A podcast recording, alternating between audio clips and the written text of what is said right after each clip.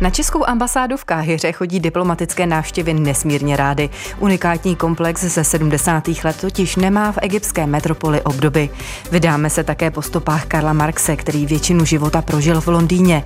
Vylezeme na slovenskou horu Sitnu, která je opředená řadou pověstí, včetně těch o rytířích. A v závěru dnešního putování s našimi zahraničními zpravodaji a reportéry vás pozveme na horkou koupel. Nedaleko Reykjavíku stojí nové lázně, které si kromě cizinců oblíbili i místní. Příjemný poslech vám přeje Lubica Bergmanová. Reportáže zahraničních zpravodajů.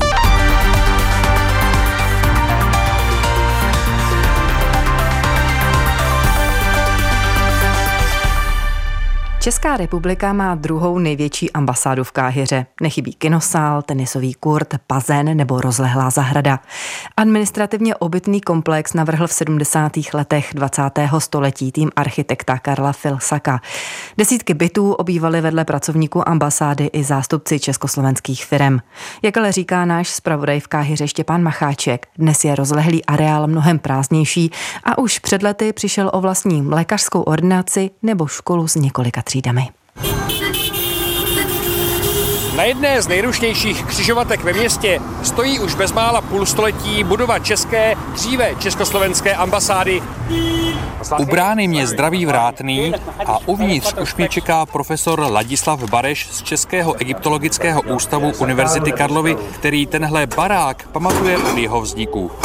My tady začínáme v prostoru, kde se scházejí zaměstnanci ambasády. Tak na zdraví. Minimálně od 90. let to sloužilo jako takový bufet eh, pro ambasádu. Tady tomu velel Šalabí, egyptský pracovník původně obchodního oddělení, který tam vařil čaj a Šalabí už tu dávno pivo nenosí a lidí se tu schází mnohem méně než před desítkami let, kdy byla ubytovna ambasády plná pracovníků českých firm. lékaři tady byli poměrně dlouho. No škola, pokud vím, tady fungovala už od těch 80. let. Ještě jste mi vyprávěl o tom zemětřesení. No já v té době, v roce 92 jsem tady nebyl, ale byli tady samozřejmě kolegové. To zemětřesení začalo někdy po 6. hodině ráno, kdy právě vstávali a chystali se odjet do.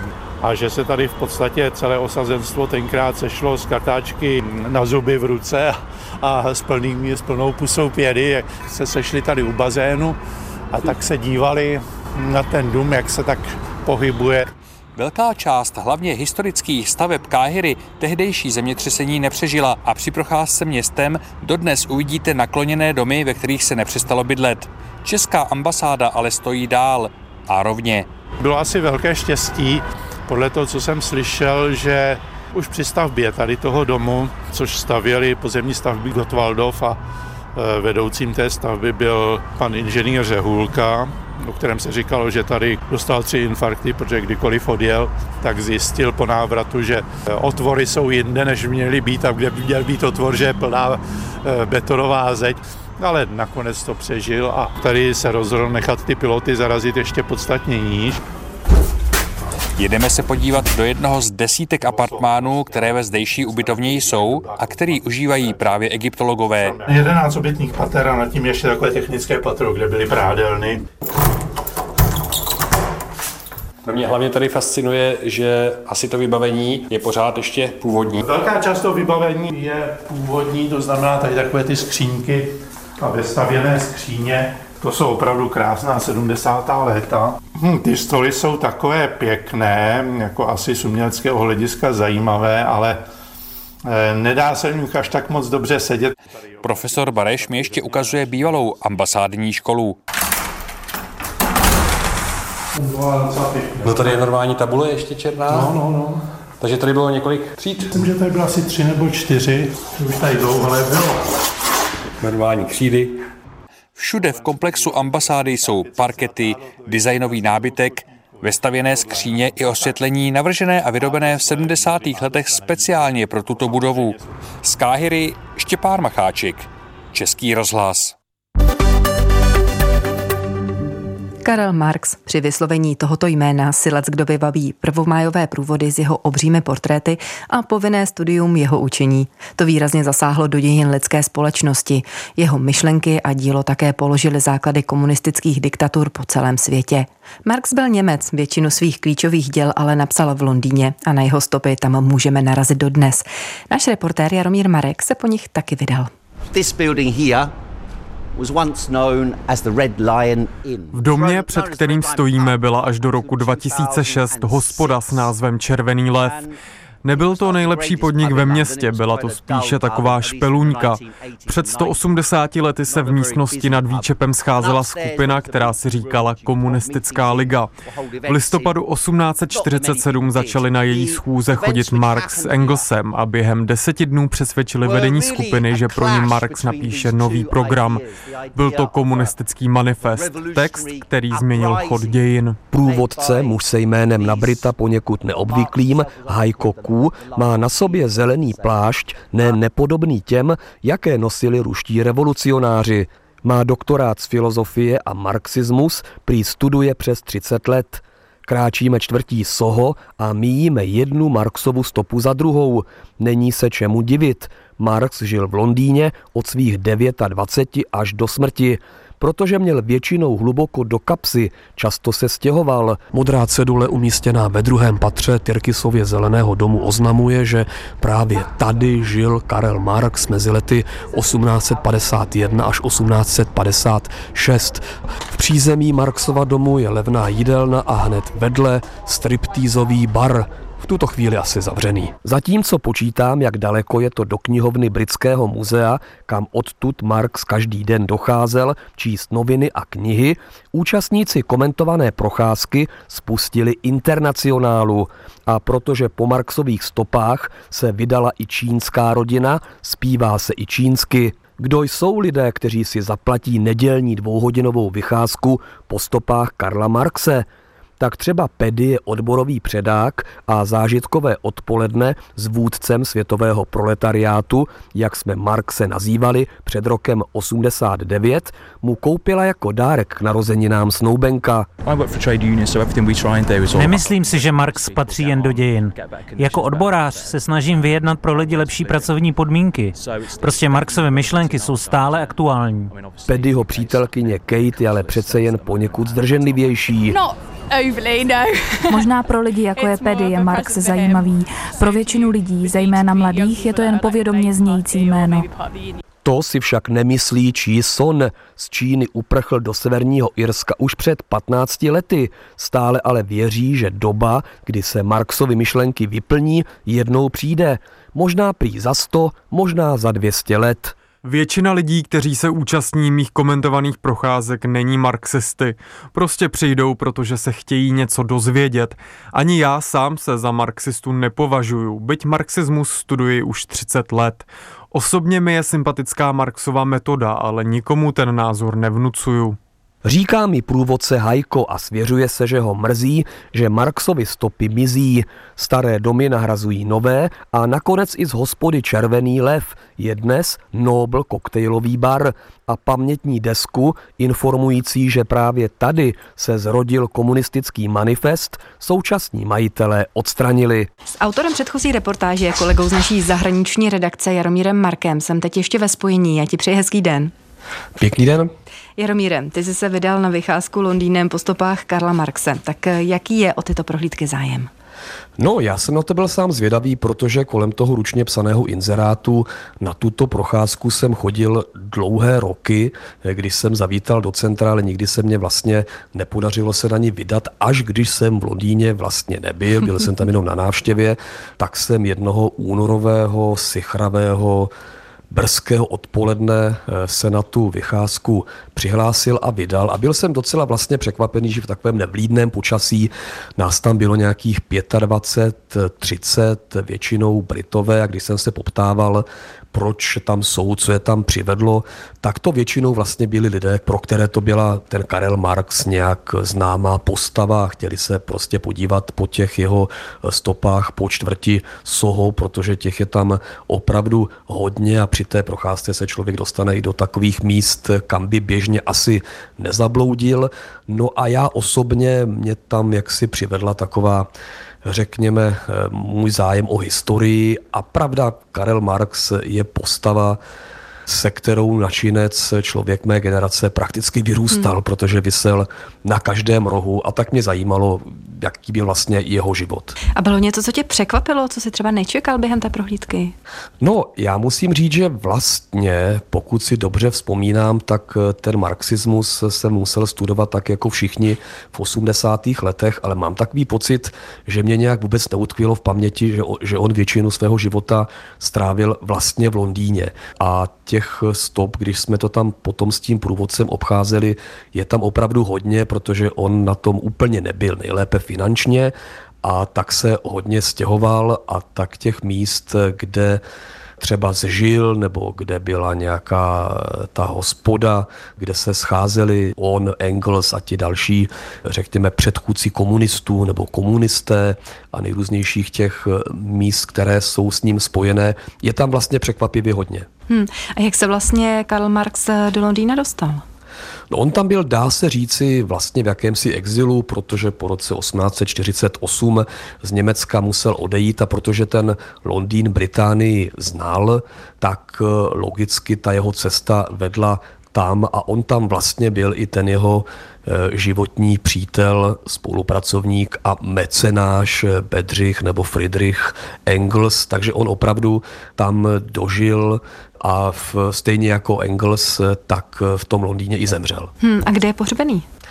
To je jiná kapitola. Karel Marx je pohřbený na hřbitově Highgate, což je v takové dnes velmi Noble, bohaté, pěkné čtvrti na severu Londýna. Ta jeho hrobka nebo hrob je eh, tedy na tom místním hřbitově, je na něm taková veliká bysta kamena, někdy mám pocit z 50. let minulého století. A co je, řekl bych, poněkud paradoxní, je to, že na ten hřbitov eh, Highgate Cemetery se platí vstupné, takže když se chce někdo podívat na místo, kde tedy je pohřben ten otec světového proletariátu, tak musí zaplatit vstupné. Mám pocit, že to je nějakých 130 korun. V případě toho Engelse, kdy jsme ho nakousli, tak ten se nechal spopelnit a rozprášit někde v přírodě, takže ten žádný hrob nemýlim-li se nemá. Po stopách Karla Marxe nás vzal kolega z naší zahraniční redakce Jaromír Marek. Já ti za to děkuji a někdy příště se budu zase těšit. Naslyšenou. Já také naslyšenou. Posloucháte pořad Reportáže zahraničních zpravodajů. Najdete je také na webu plus.rozhlas.cz, v aplikaci Můj rozhlas a v dalších podcastových aplikacích. Ukrajinské nemocnice jsou plné zraněných civilistů, ale i vojáků. Mnozí z nich se musí vyrovnávat třeba se ztrátou končetiny, téměř všichni se pak léčí u psychologů. A například v nemocnici v západu ukrajinském Ternopilu zranění můžou využívat třeba arteterapie.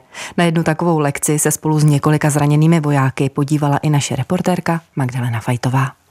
Dostal jsem paletu barev a štětce a na plátně mám namalovanou um, siluetu nějaké budovy, kterou asi budeme malovat. Dnes budeme malovat Španělsko. Řekněte, kdo už ve Španělsku byl? Ptá se lektor, výtvarník Rustam Davleto. Budeme malovat reprodukci obrazu Španělské nebe od Leonida Afremova. S námi tady malují vojáci, kteří jsou zranění a mají tady tady artoterapii. Jeden z těch vojáků má zraněnou ruku, takže pro něho je to malinko složitější než pro všechny ostatní.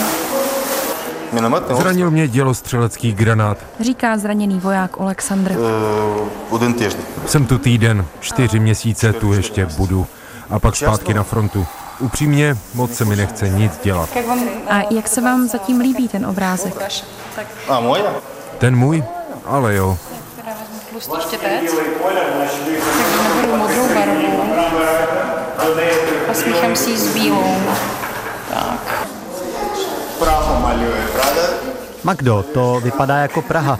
Vy malujete Prahu? Jednou jsem v Praze byl a opravdu se mi tam líbilo. Je tam spousta krásných budov. No ale musím vám, chlapci, říct, my jsme si tam chtěli koupit vodu. No a v centru, u Karlova mostu, tam stála voda asi 10 euro. Ale pivo? Pivo stálo jen 5. V Česku je pivo levnější než voda, kluci. Máme tady pět obrázků, všechny jsou krásné. Arteterapie je technika, která velmi pomáhá. Dovoluje nám se na chvíli zahloubat a koncentrovat se prostě na jednu kreativní činnost. Říká lektorka Olena Chmelnická. Já jsem tady cizinka, nejsem z Ternopilu, jsem z Luhanské oblasti.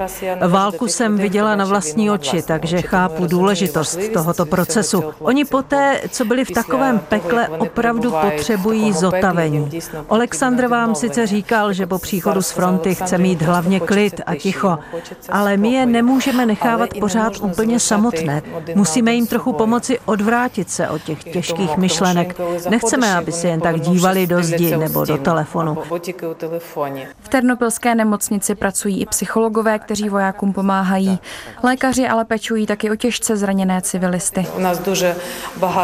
Máme tu i spoustu malých dětí s vážnými zraněními, spoustu lidí, kteří přišli o končetiny, Teď je tady mladý chlapec na jednotce intenzivní péče, který přišel o obě ruce. Mladý chlapček, jaký vtratil obě ruky.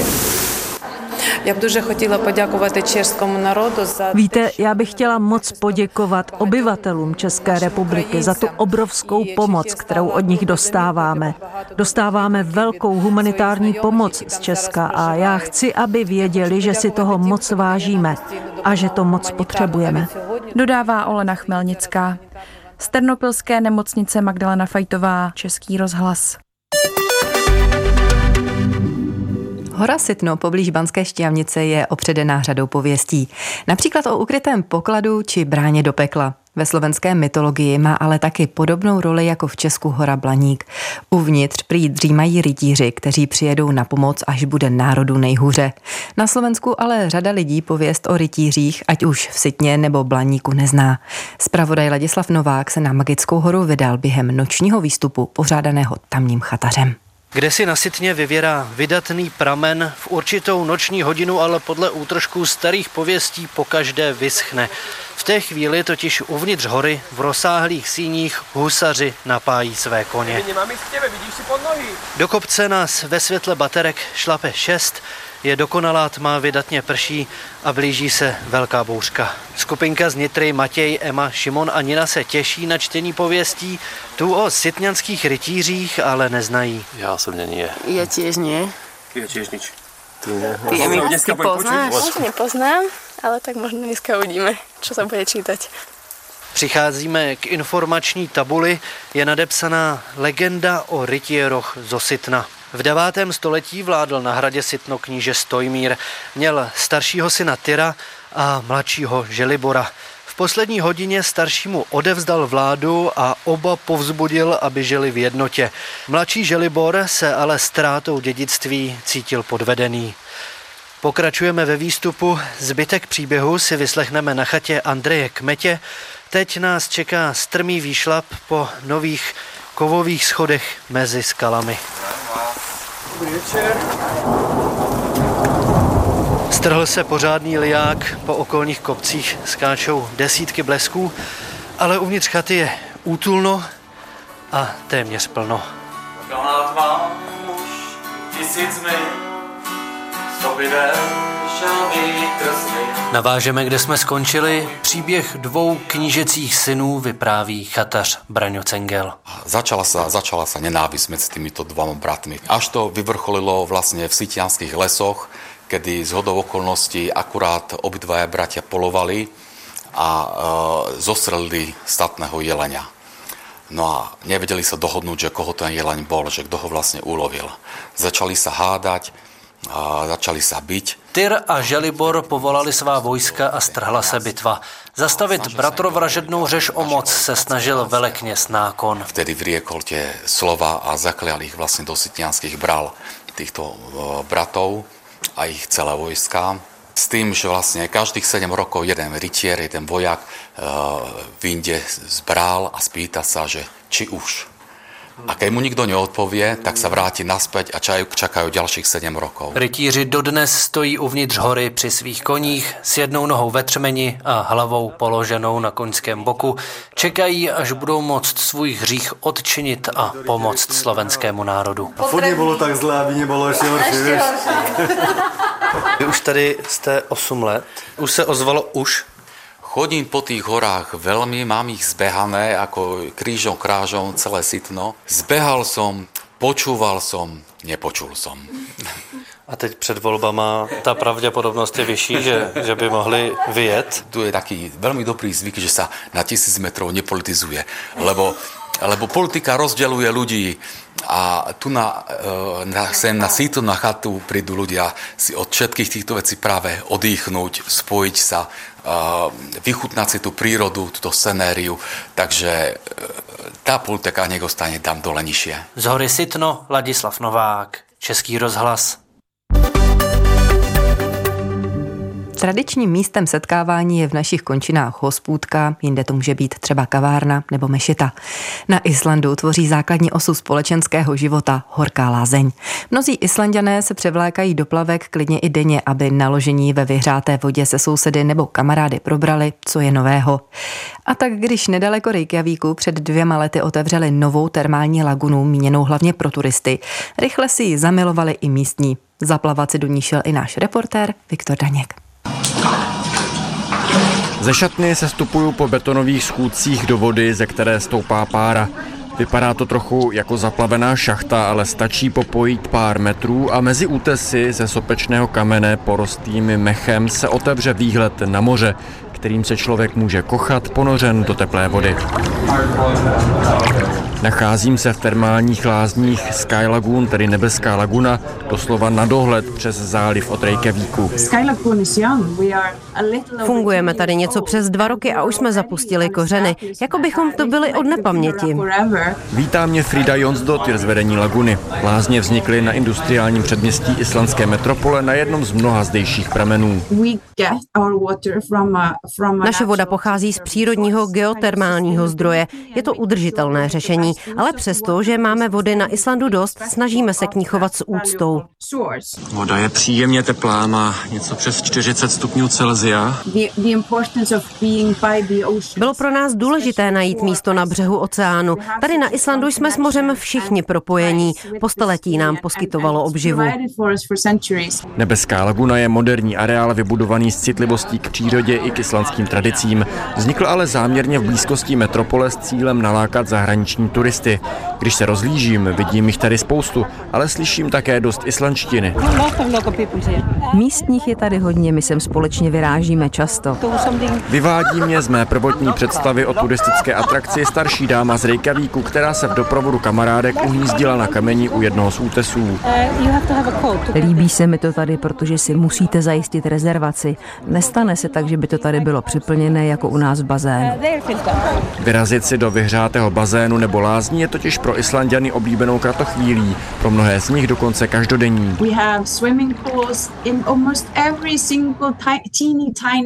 Snad i v tom nejmenším městečku na Islandu najdete nějaký vyhřívaný veřejný bazén. Horké prameny patří po staletí mezi hlavní místa setkávání. Dnes už máme různé moderní lázně a sauny, ale lidé je dále rádi využívají. Vysvětluje Frida. Není tak překvapivé, že ve zdejších lázních o přízeň místních hodně stály. Ostatně jim zpočátku ani nic jiného nezbylo. Areál se poprvé otevřel v době pandemie, kdy z ostrova turisté zmizeli. Um, Na Islandu máme v povaze být nedůvěřiví k novinkám a umíme se hodně ozvat, když se nám něco nezdá. Takže když si nás přišli poprvé vyzkoušet místní a pak si nakoupili permanentky, znamenalo to pro nás velké zadosti učinění. Dodává Elma Dies. Island je zemí, kterou každoročně navštíví několikanásobně víc turistů, než kolik má obyvatel. Na řadě místo působí problémy. Těžko říci, zda za to může atmosféra lázní, ale v nebeské laguně se mezi místními a cizinci zjevně podařilo najít harmonii soužití. Z předměstí Reykjavíku Viktor Daněk, Český rozhlas.